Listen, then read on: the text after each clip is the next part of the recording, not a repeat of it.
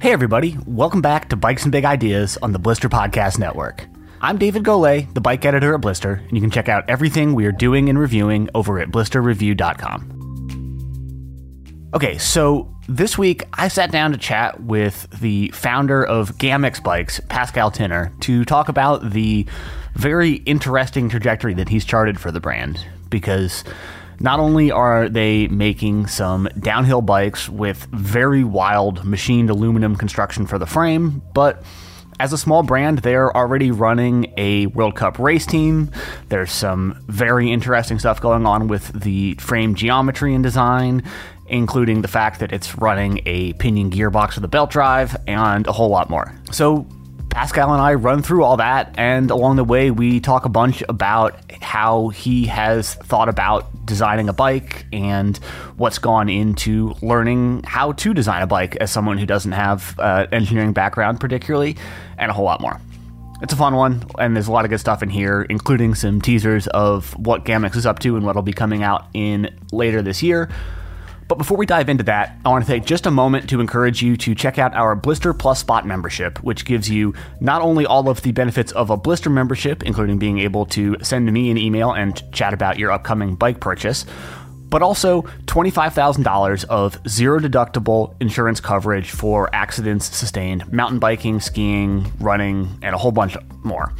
The whole list of activities covered is in the link in the show notes, so check that out and both save yourself a lot of money next time you get hurt and also give yourself the peace of mind of not having to worry about paying to go to the doctor to see what's going on if you have a more minor injury that you might have just let ride and hope heals on its own in the past without this kind of coverage. There's a lot to be had here, so check out the link in the show notes and get yourself covered.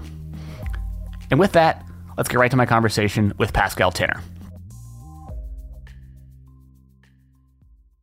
Well, Pascal, great to sit down and chat. How are you today, and where are you today?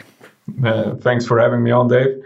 Uh, I'm at our HQ here in Switzerland, so it's just snow has just come in, so it's a good time to sit down and talk about stuff. So uh, I'm doing fine.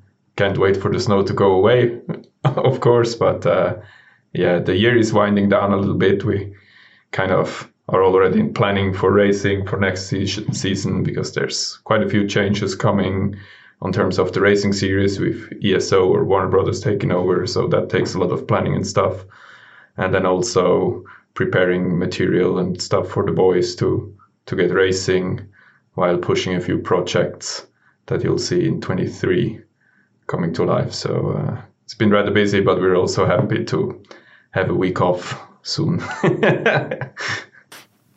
Yeah, fair enough. And uh, a lot of interesting stuff teased there. We'll circle back to some of that in a little bit here. But I guess just to kick it off, I mean, GAMUX is kind of a little bit smaller company and running a World Cup race team with from a company of your size is a little unusual. I think it's fair to say. And the bike is not exactly conventional either. So just to kick it off, I mean, take us through the founding of GAMUX and kind of where you started and what you had in mind for the company when you first kicked it off.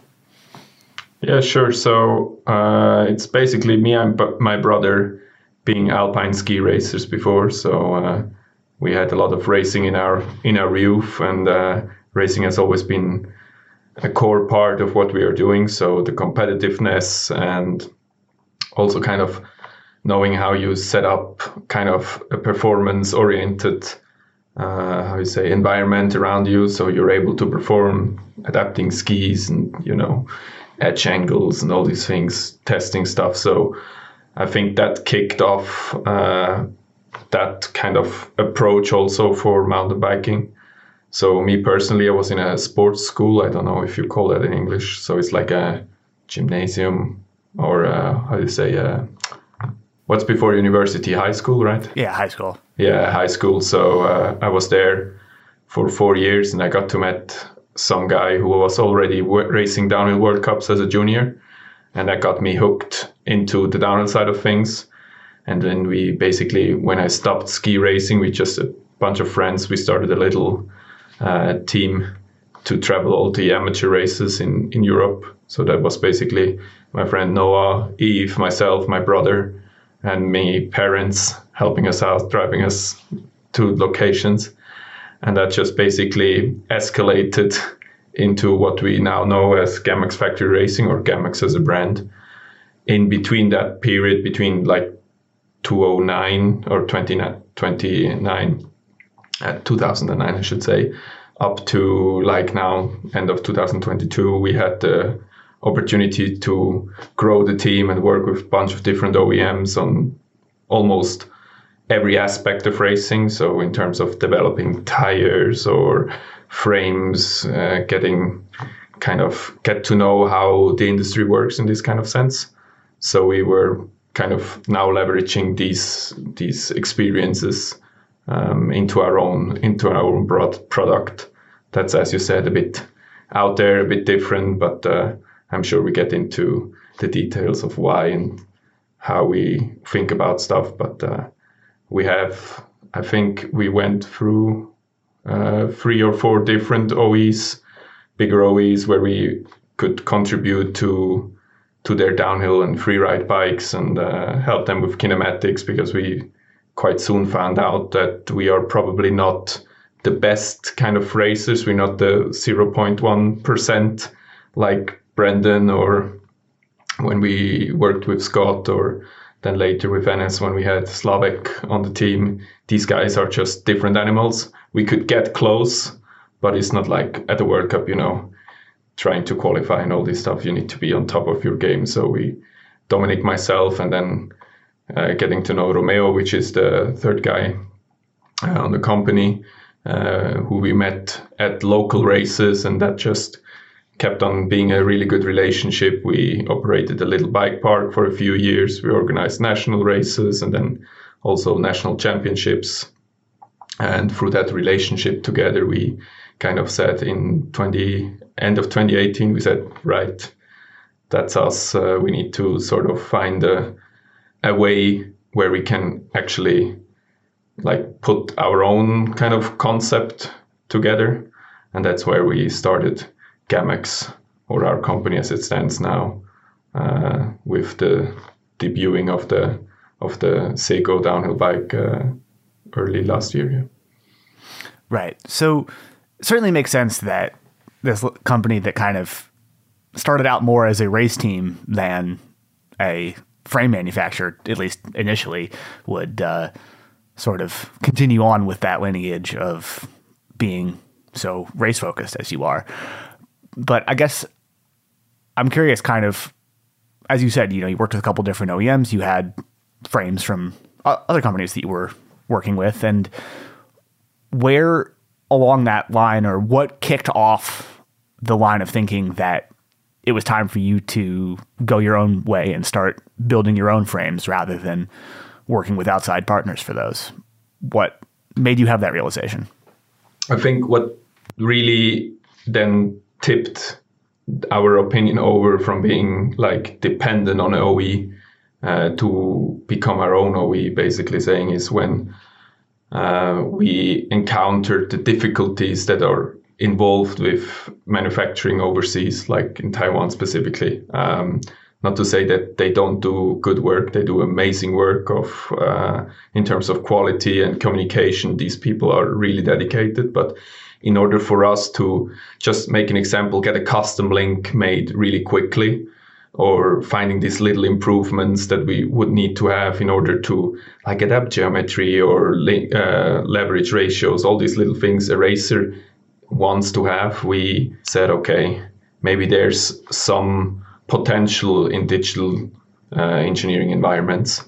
And uh, we ventured around for like one and a half years in trying to figure out how to do it because you have multiple different technologies like additive manufacturing, CNC machining, welding, carbon fiber, all these things. So, where can we actually find a point of entry into this kind of it's almost like a black art at, when you start out um, to start and understand how we can accelerate like the development time that it takes from a concept for a single rocker link or even a complete bike up to the point where you have a raceable product or a, pro, a rideable prototype and not have it take two years of your time span up because you're waiting and then shipping doesn't work. And especially with covid that was actually even worse now through the through the last two years. But um, that's where the idea came from to produce our own bikes. So we went out to multiple different uh, manufacturers in europe trying to see if we can make like a collab. So basically taking one of their mountain bikes over and i have to give big credit to federico from md bikes in italy allowing us to make our kind of take his design and kind of adapt the geometry and slight changes to kinematics in order to have a race bike, which Andy Kolb raced in 2019 or 2020, I should say, first year of Corona racing 2020, and kind of kicked off that whole process. And we were able to learn, besides just the engineering side, also the manufacturing side, and kind of clarify how we can use our digital environment.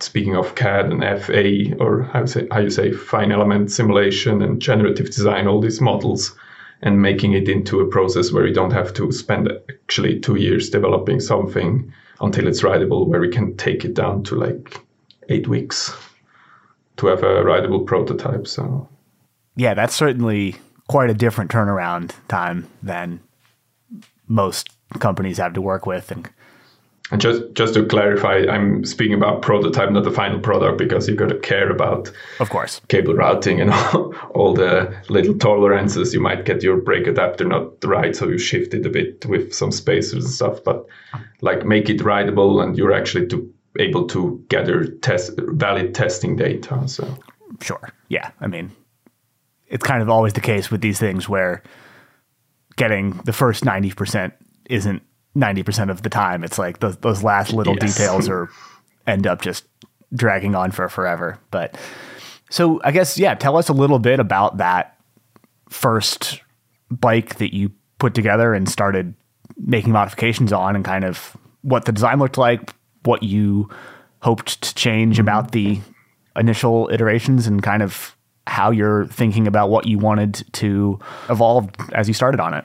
Sure. Yeah. I think we got to know Federico through like by accident actually. So Romeo was looking around and finding this little boutique Italian manufacturer that's located just outside of Turin or Torino, as they say. And uh, we basically just wrote them up an email and said, "Hey, we need some race bikes. Uh, are you willing to take your?" It was called, I think, the Lumberjack back then, the model, which is a short link four bar bike. So it's like a virtual short link uh, system. And take our inputs to it and manufacture a few custom frames for it. And he was willing to do that. He gave us actually a good a good price as well. So very very cool of him. I'm actually I was meeting him at the Eurobike and it was nice to see him and saying, "Yeah, you great job with your bike." And I can kind of the the circle closing back up after after doing our own thing. So these relationships they are so valuable for us. But um, yeah, that's where we started. We basically adjusted it to make it a fully functional 29er downhill bike because that's just before mullet was coming in.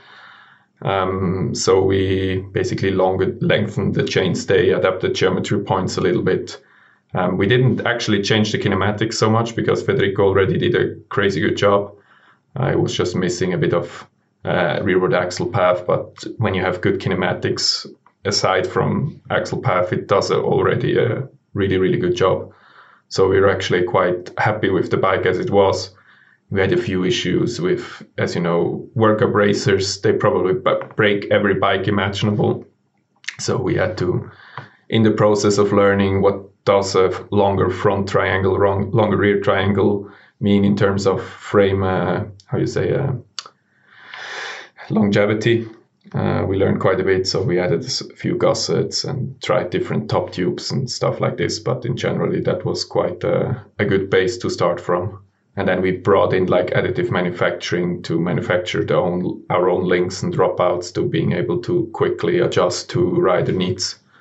So we then raced this bike for a full season with Andy back in 2020. And then the whole COVID thing actually like broke out. So Andy had the opportunity to go to the Atherton program, and we were saying, yeah, you should be able to to go there and fulfill your dreams because at this point we were not able to provide the sort of structure you would need to be a top 20 guy at that point in time. So uh, we took kind of a year off because our rider we had for uh, 21 had a knee injury, like uh, ACL, I think it's called in, in English language. So we were kind of there wanting to go racing, but like just for us to go racing by ourselves is not the same as you when you go with your infrastructure and team and you see all the World Cup guys. So we then specifically said, okay, now it's really time to think about our own concept. Let's take 21 for uh, the development of our own our own bike, and that's when the first Sego ideas actually, or the CNC bike ideas actually came together.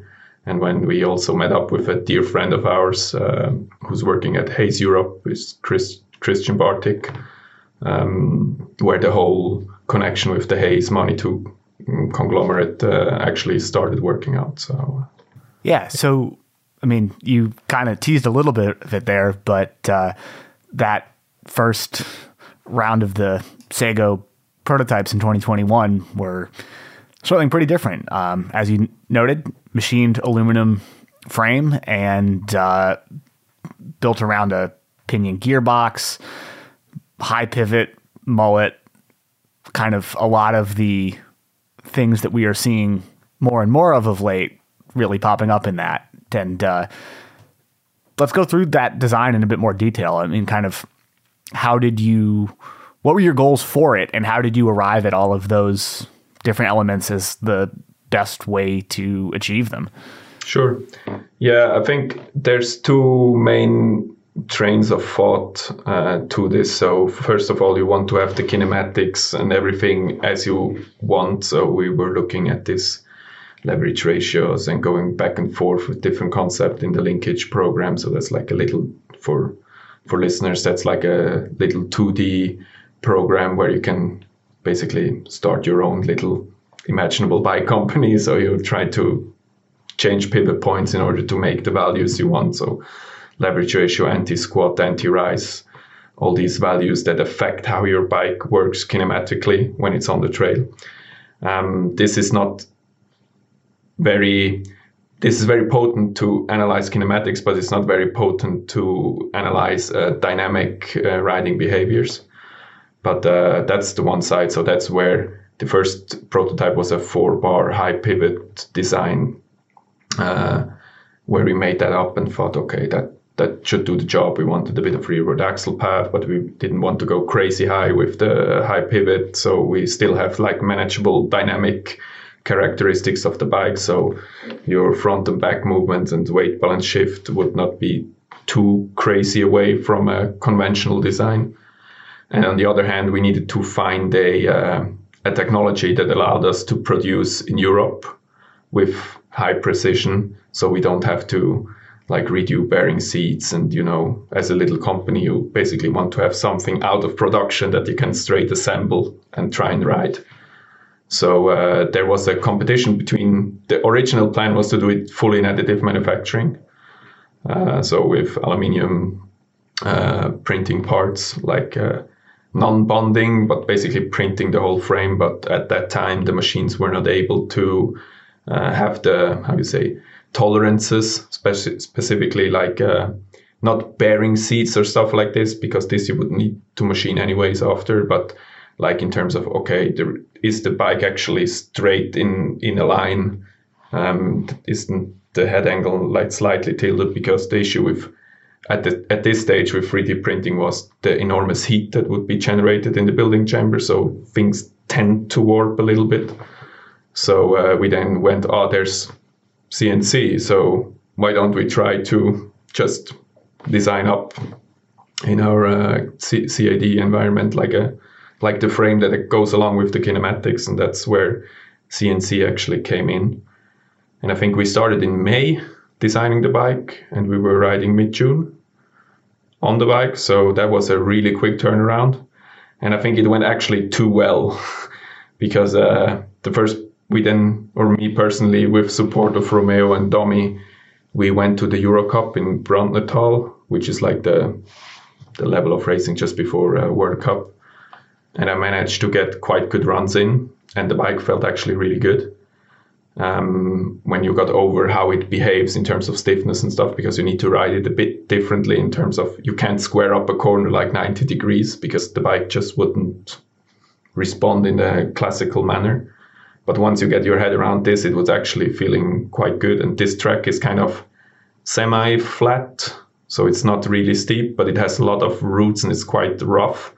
So with the compliance from the CNC and the H bar design, it was actually going really well. And I managed to actually get in finals. I think I got a time that would put me in the top 20 in the big boys final. So actually, we were probably also a bit too confident.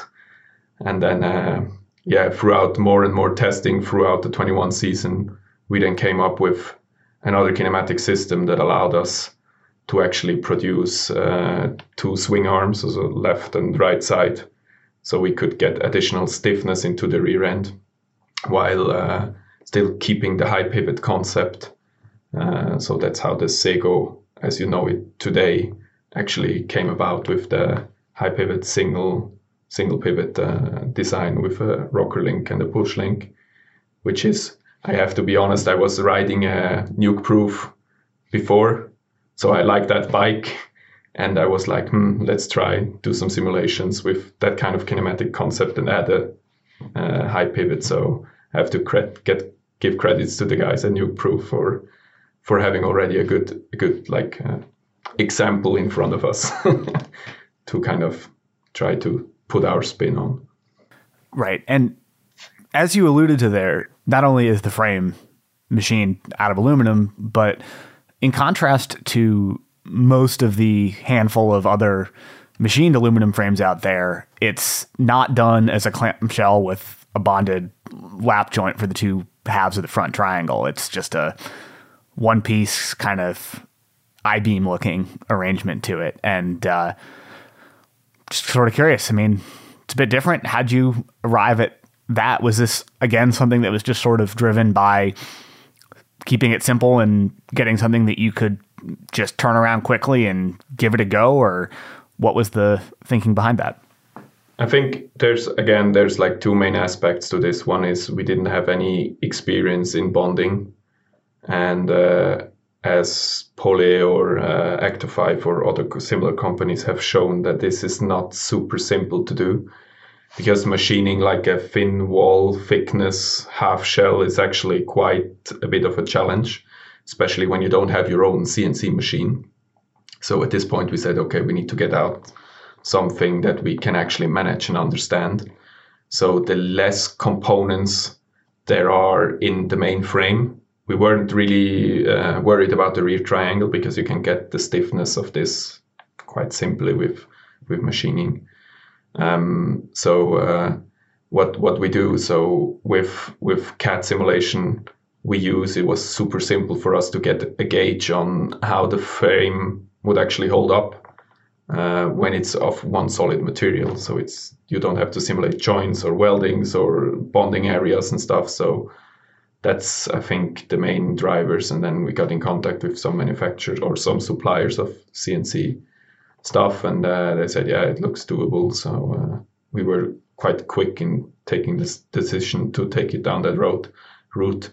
And also, there has been a Swiss company before that did something similar in this kind of way, which called Ribisu, which was from two hours or three hours away from here. So we knew it was doable and kind of if you remember the Empire bikes from back in the day, I think they were injected injection molding or something. I don't know if they were completely CNC, but we kind of knew that this is going to work sort of, but we need to adapt it to modern geometry and try to digitalize the whole the whole process in order to make it scalable.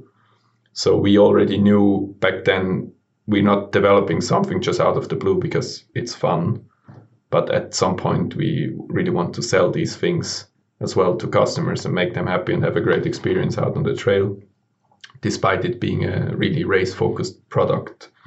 But uh, CNC allowed to allowed us to do that, especially without having the addition of bonding and complicated joints and whatever. And there were also quite a few patents or patent pendings by companies that were already doing it. So it's kind of you need to reinvent the same thing they already did, and then you try also to have your USP visually. So you don't want to look the same as Pole or Actofive or all these other brands. So so it's it's just not another half shell bonded together. So it's it's it's unique thing. Yeah, I mean it certainly is that. And the patents that you're referring to there, those are to do with the bonding process specifically. Yeah, just basically how Poly in uh, does it for their. I figured out how they do it, but uh, you need to your own machine to do that, and they do an absolute amazing job on how they do it. But um, it would it would have been first from a moral point of view, it would have not been cool to go in and basically do the same thing because I think they deserve to be the unicorn with this kind of technology and uh, doing our own thing and being unique in our own way because I think there's place in the market for specific bikes and we didn't give a fuck sorry when I'm swearing about uh, what people were thinking at that point because we just wanted to have the the best performance we can uh, from something we can control fully and fully understand because you can have a big horizon or a faraway horizon on what you want to achieve but actually growing it organically so you can uh, kind of understand and evolutionize the product further down the line gives you much more reliable data to base your decisions on rather than changing it every year or every half year or making something you don't understand. So i think that's what was driving the decision to take it down that route yeah that all makes a lot of sense and as you sort of touched on doing a bonded joint like that's kind of a deceptively tricky thing to do well. I mean, the and I think the note you had about sort of just the simulation and that side of it makes a ton of sense too. If you've got just a single machined aluminum front triangle kind of setting up the constraints to accurately simulate the strength and stiffness of that in CAD is fairly straightforward, but once you introduce that bonded joint, kind of telling the CAD package like exactly what you actually have there and how the bond works becomes enormously more complicated and hard to do accurately. And so, Abs- absolutely, especially at that time, we didn't know how to do it, but it was fairly easy for us to figure out how to do a static simulation and do a bit of generative design and topology optimization. So that was because thanks YouTube, you can learn a lot of stuff really quickly, even if you're not a trained engineer. So uh, yeah, you you're absolutely right. Yeah. Yeah, and well, on that note, you sort of touched on the things that you did and didn't have experience with as far as design goes. Kind of what sort of engineering and machining background did you bring to this whole project, and where what were you starting from at that stage? Absolutely none. so I'm a how you say this uh, bachelor degrees in economics. My brother has a degree in digital business management, and Romeo is a, a trained uh, how you say a salesman. So uh, so he was also working in event industry so he has a lot of hands-on experience and is very organized and you know he has all these traits you want from a race team operator basically but uh, the experience in terms of knowing our way around bikes came from working with these OEMs the years before. So that's where I learned uh, from a bunch of different people uh, within the industry, which we still have good relations, like Federico or Jürgen from MeTech, who were willing to help a bunch of crazy guys trying to figure out how to build bikes. And then we always have been quite good kinematically. So drawing up a, a kinematic system that works and makes sense because that was kind of my passion for myself or, or a bit of a hobby before this thing got serious. So we figure out the kinematic stuff really, really quickly. But then it take it took us a lot of time to get our head around all the little nooks and crannies on on a CNC machining or the different manufacturing technologies because you actually cho- you can choose from so much stuff. Uh, fiber construction or what go, different fiber construction methods, and then CNCing is not exactly CNCing in another guy's head, and then additive manufacturing brought a whole other level to that. So we were really trying to figure out what to choose for what we understood the best the quickest in order to get that thing off the ground and kind of be competitive in a five year span with the product. Right. Okay. And I guess along those lines, I'm just always curious to hear about folks who have this idea to build a frame but are coming at it without having necessarily a ton of experience as engineers or anything like that. I mean, you had people like Nico Mullally on the show and uh, Evan Turpen with Contra bikes. And part of what fascinates me about it is that um, I do actually have a mechanical engineering background and worked as one for quite a while before making this move. And I've got, as I've joked on here before, I mean, I've got tons of linkage files and some pretty complete CAD of a bunch of bikes that I've cooked up over the years, but haven't ever really come all that close to getting any of them built. It's been kind of more at the idle daydream stage. And uh, I think for me, a lot of that's that I've got the design side of things figured out pretty well. I kind of know what I'm doing there, and I'm a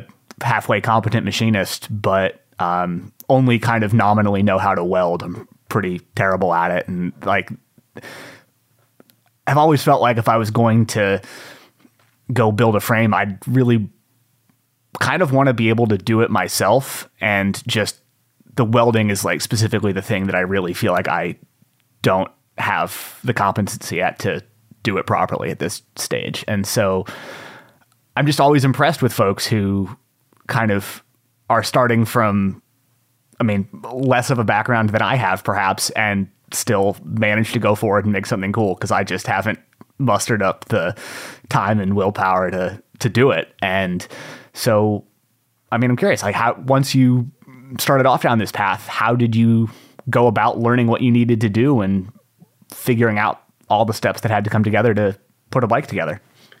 Yeah, and I think as you as you say right, and sometimes when you are trained as something like for me as an economist, I try to do my business management like in a classical way. So you know all these concepts and how to you to your bookkeeping and how to avoid big tax bills and stuff like this.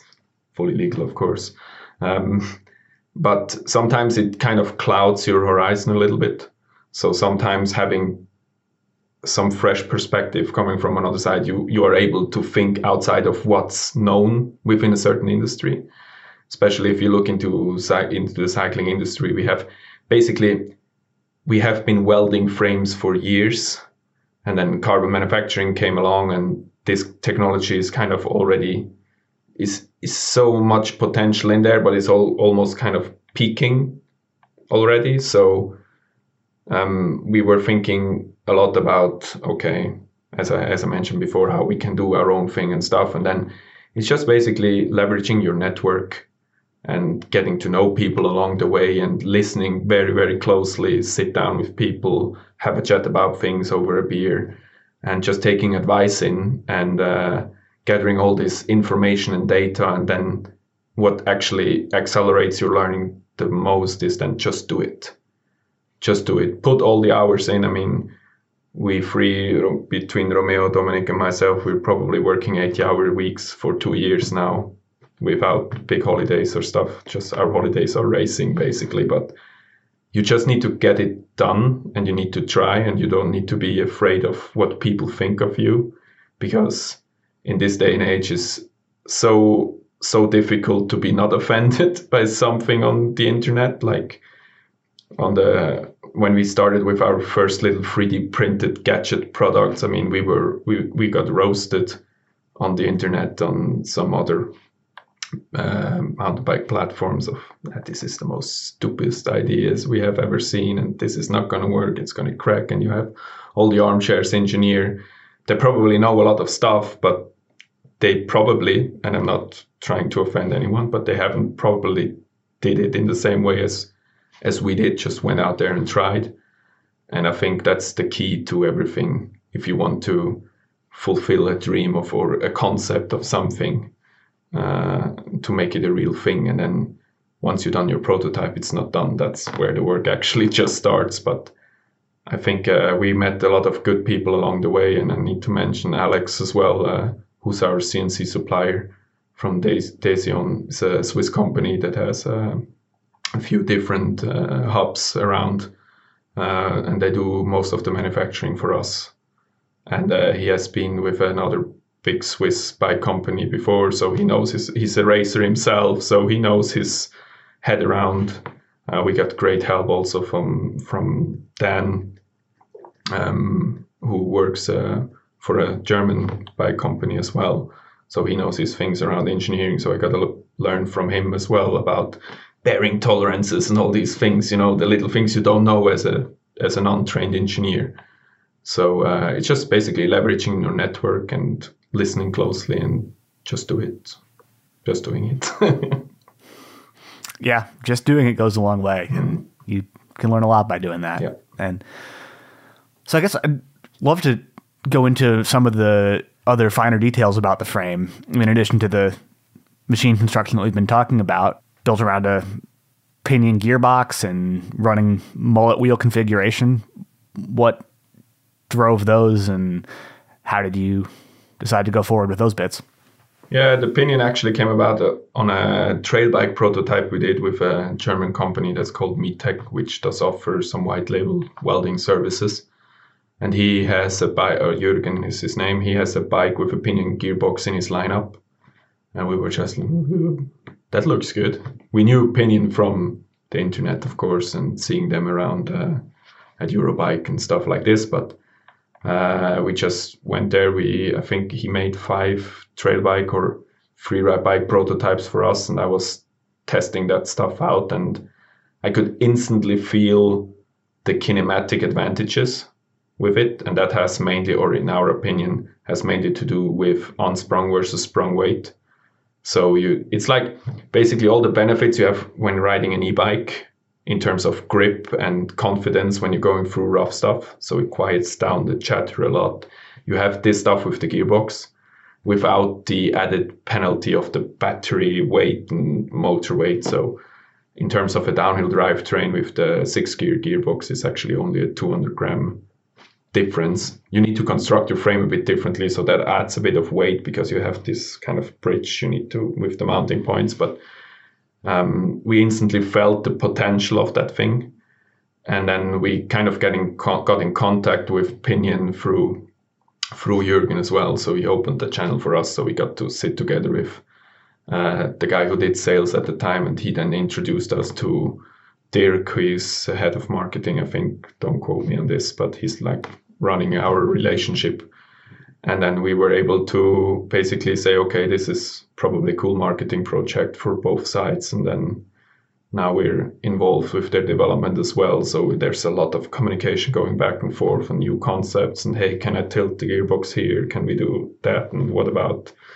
this? And so on. So uh, yeah now even with the belt drive coming in that just adds another cherry on top and like completes the whole package with gates coming in now uh, we were actually able to get the UCI to allow belt driven systems now in the World Cup. So that's been the work of my brother and the guys over at Gates.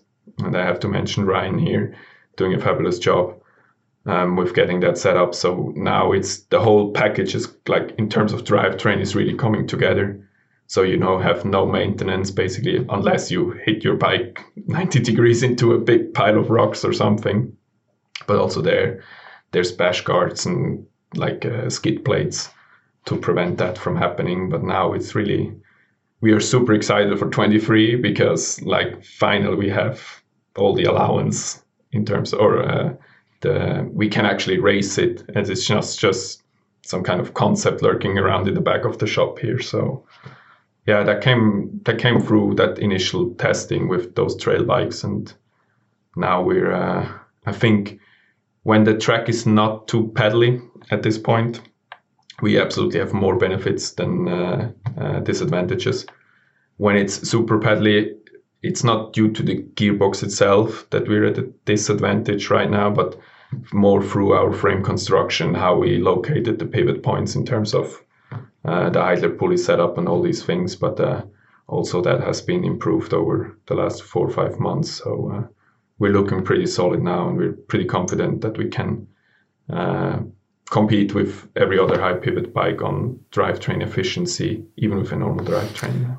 Yeah, that all kind of checks out to me, and I've not yet had the opportunity to ride a DH bike with a Pinion on it, but have ridden some trail bikes a little bit, and I mean, certainly the advantage in terms of reducing unsprung weight, very clearly real.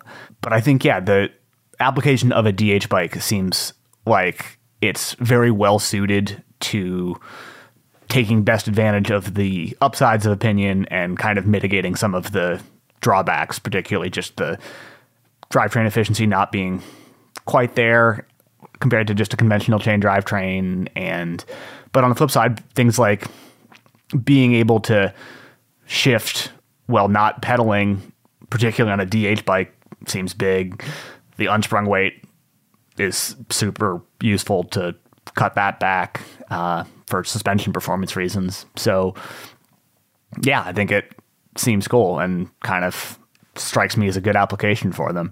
Yeah, and I think one thing I need I I want to mention to come back to the point of efficiency. Actually, the longer you run your gearbox, the more efficient they get, and that's completely the opposite of what your normal uh, chain drive system or derailleur cassette setup would do.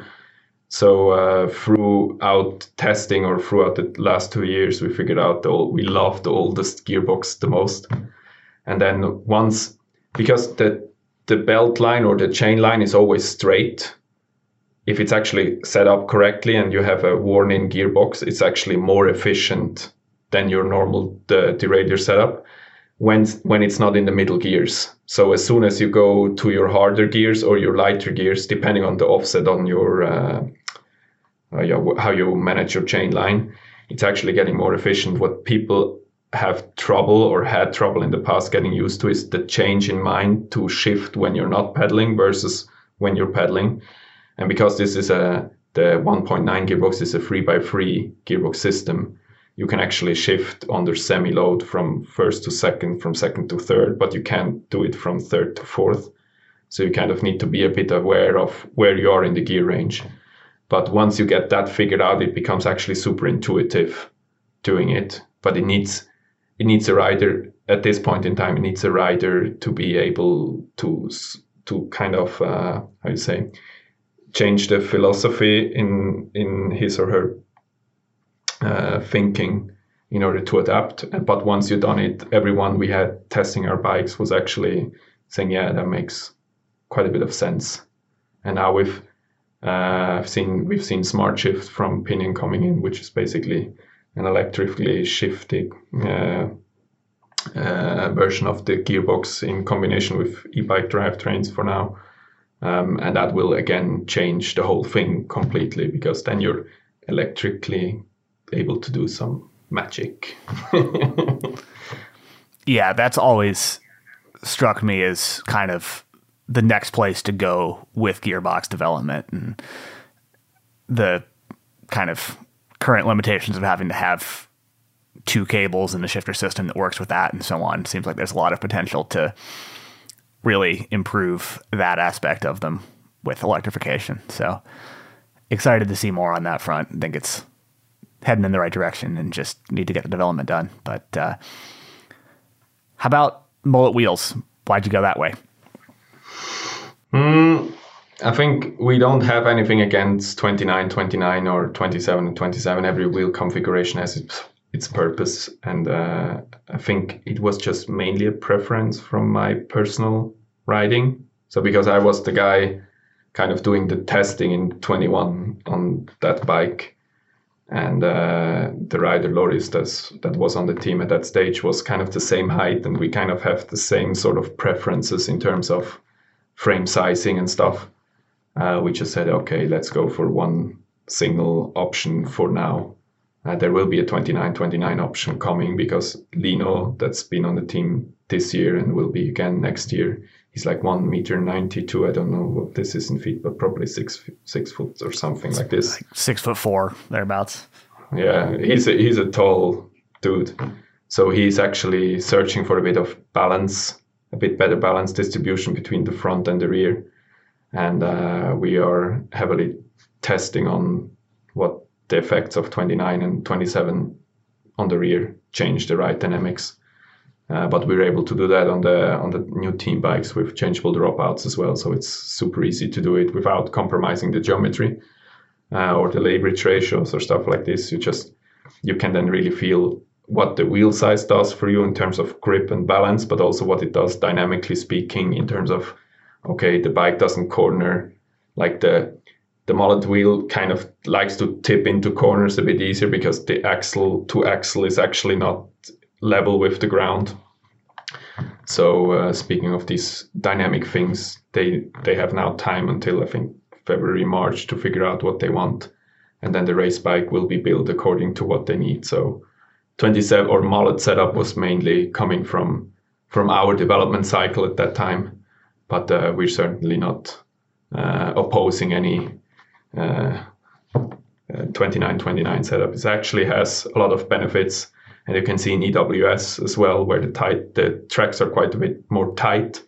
That still like guys like Jack who are a bit taller can do amazing things on 29er setups and still have a bike that's flickable and enjoyable to ride. So I think you need to have the rider's opinion or preferences and then match it with your bike characteristics and dynamics in order to make a, a good riding bike. So that doesn't mean you need to choose either one of those. Sure. And yeah, the swappable dropouts seem like a great way to just give folks the options to run whatever works best for them.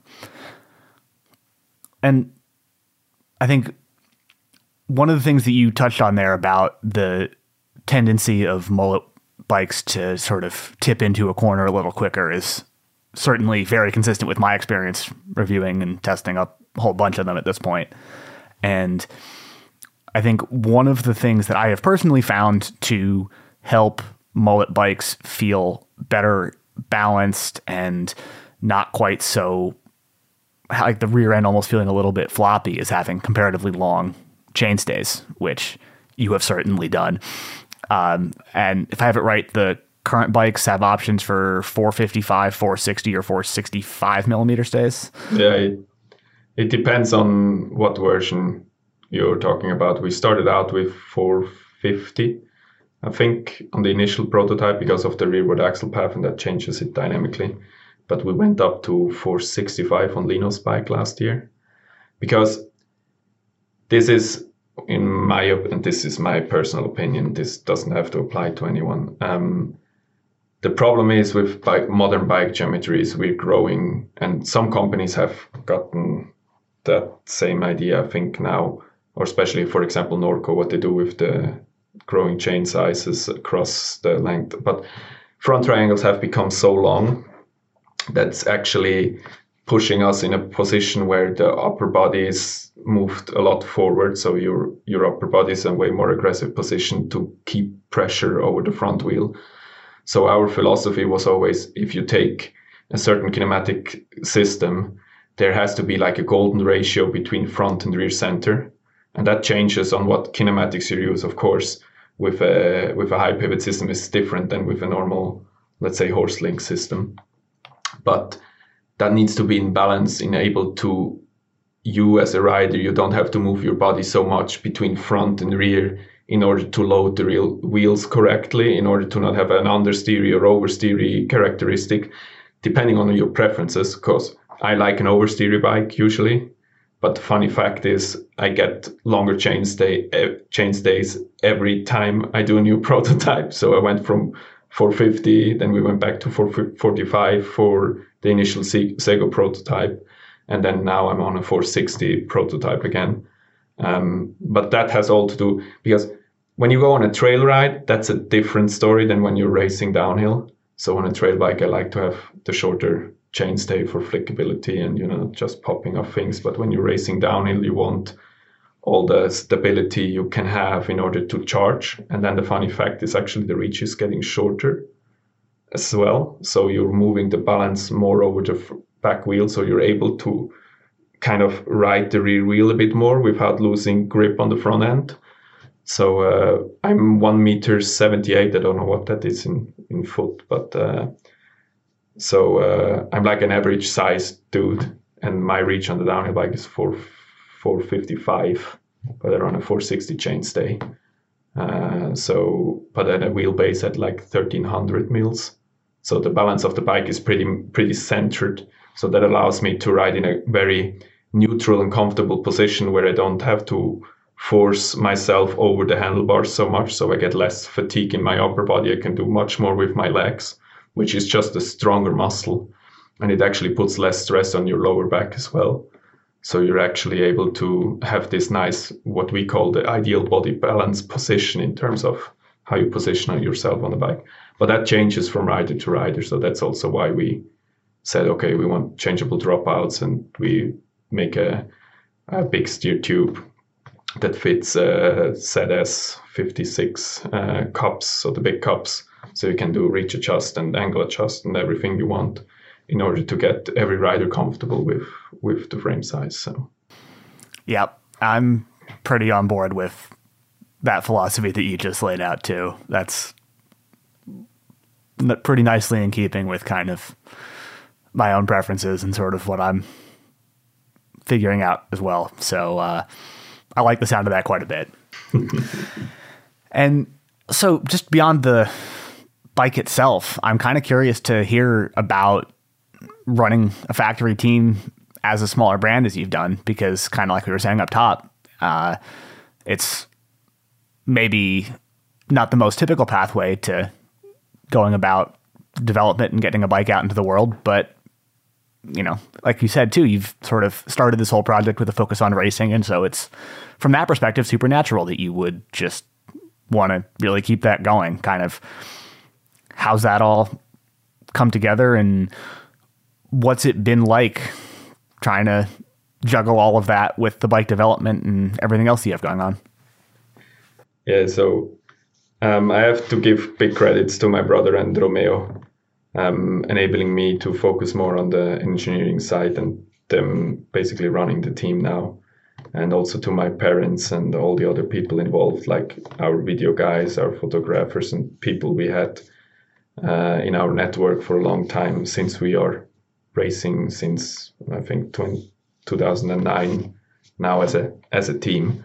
So uh, racing is just our natural environment, I guess and that's com- that comes really natural to us in terms of how you need to lead, how you need to provide the environment to athletes in order to to perform as well. And we we learned a lot throughout the years on that. And I think we're just at the point now where we can actually start leveraging that experience. And then also because we had good relationship with within the bike industry with certain individuals like Chris from from Hayes, and back then it was uh, another guy doing uh, marketing, Dr. Angler, um, Tim, uh, who enabled us to basically present our stories to companies like the Hayes Group with Manitou and all these guys, or Pinion, and uh, to get involved in a program because it's just I think it's just a good story to tell, like similar to what Nico does with his own project. People can relate to that thing. And that enabled us to basically get bigger partners than a team of our size would usually get. And then I think what also helped a lot is that we have, besides our racing team and our bikes manufacturing verticals, we have a third vertical, which is uh, national distribution for bike components. So we're also the national distributor for the whole Hayes group for a bunch of different other brands. I think it's like a two and a half thousand different products we support, like or supply to over 400 shops here in Switzerland. So this whole weaving together of these three business streams kind of makes sense because we can kind of help develop product, but we're also providing hopefully better customer service because we know the products and we know we can give you a hint or like a wink on something that you might not get to know if you're uh, if you're just a conventional service center or distributor. Uh, distributor. So it has been tough on hours because when Dominic and Romeo are away doing their thing with racing, it's often me and a good friend of mine, Chris, uh, running running the distribution business here. But also then Dominic and Romeo has provided us with super well organized structures in terms of how the shipping works and all you know all the little administrative things uh, that need to get along with running a business successfully in the long term. So I think that was just the normal for us the most natural way to do it and everything else or everything we do besides racing is like a consequence of racing and we want to share this experience and this know-how with with a wider range of of uh, bikers. Specifically it's for now it's Switzerland and maybe what you call the DACH area which is Germany Austria Switzerland German speaking areas uh, in Europe where we can have good customer relationships at the end of the day. But um, again it's been and it's not finished yet I think 23 will be similarly intense as it was before. It's a lot of 80 hour weeks, it's a lot of traveling, it's a lot of getting stuff done and uh, riding the edge a lot of time because basically everything we we gain in the distribution business we reinvest and into the bike side of things or in the racing thing. And then you know you're actually trying to push that uh, scale curve as hard as you can. So everyone is living off the absolute minimum uh, of the company owners and not taking stuff out, but having a great network with like-minded people and passionate people that come in and help out and uh, make the business grow quicker actually enables us to now have additional workforce with our friend Chris working here one day a week, giving Romeo and Tommy another another day out either at the stores or at the races or at testing and stuff like this. So I think, uh, yeah, it's just a lot of hard work. But when you don't do it, people always have the illusion that maybe an overnight success is something you can achieve. In our opinion, there's no overnight success every, and we're not even considering ourselves successful by by far. But uh, you need to get at least ten years of hard work until you're able to blow up. and we're not even close to blowing up, at least in our view. So yeah, everything worth doing takes some hard work, and uh, seems like you're certainly putting the hours in. I guess along those lines, where do you see yourselves at as far as production bikes go at this point? What's it looking like on that front? Yeah, we have a few things lined up. So there is a trail bike coming next year, which is more of a kind of traditional design. So it uses still some of the CNC experiences we did uh, throughout the last few years, but it also incorporates fiber construction. We're actually able to build a fully 100% Swiss made carbon fiber uh, bike here in Switzerland, which will be coming to market soon. So, uh, yeah, once that's up, you'll get a note. um, so, that has been quite a cool journey with Roman, another friend of ours, or the one out of the network, to develop that. Um, so, that will be more a consumer friendly product in terms of it's not a race bike it's a everyday bike so it has there's a few options but basically speaking it's a 130 mil aggressive trail bike. So you can go up to 150 mil fork and we have a lot of customization options with it and i think what we are able to provide to customers here is you can actually come into the production side and have a look when they're actually doing the layup you can have a look when they're doing your colors. You can have specific layups if you want to. So there's a lot of customization options coming with along with that. Just taking the customer on the complete uh, customer journey. That's not starting at the store, but that's starting at the factory by choosing what you want and then being able to uh, have it sent to the store. The store does then the build up with forks and stuff, you know, all the add- add-ons.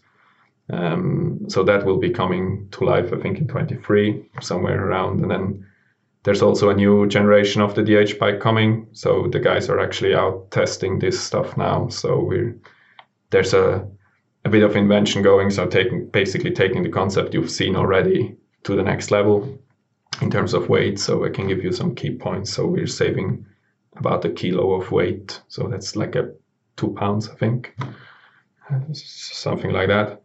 So we're actually now uh, able to be weight wise quite competitive with other World Cup bikes out there.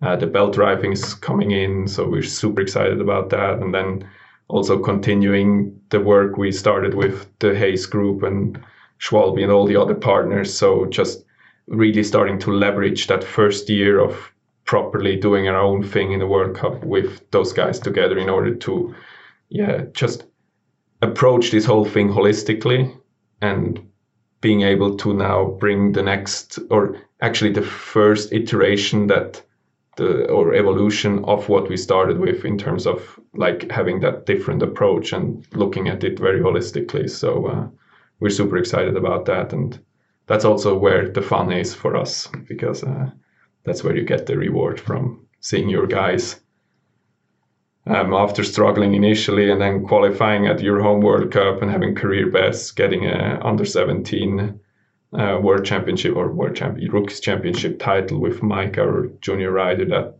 that's where all the satisfaction is, and having happy customers and returning customers at the end of the day. That's really what we're up for. And now at 23 is the time for us to make the, as they say in business language, pivoting the company uh, to become uh, eventually, the plan is to go maybe to 15 full-time jobs in a year, in three years, and having a sustainable business here in Switzerland where we can offer great services and products to to our customers and friends and make them happy out on the trails and have uh, everything they wish for. So uh, yeah, that's what we're looking into for the next yeah two three years.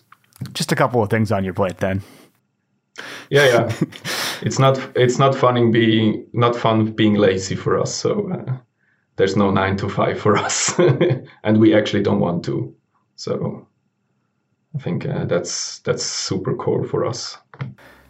Yeah, well, a lot of exciting things in store there, and looking forward to seeing how it all goes and learning more about that trail bike when the time comes and all the rest. So, sure, yeah it's been a lot of fun, Pascal. Thanks for coming on, and best of luck with everything. Likewise. Thanks, David. Yeah, we catch up, mate. Thanks for having me on. Cheers. All right. That's it for this edition of Bikes and Big Ideas. And as always, we'd really appreciate you leaving us a rating or review in Apple Podcasts to help keep the show going and growing. I also want to say thanks to Pascal for the conversation, thanks to Taylor Ahern for producing the episode, and thanks to you for listening. From all of us at Blister, Please take good care of yourself and everybody else, and we'll be back again next week. Bye, everybody.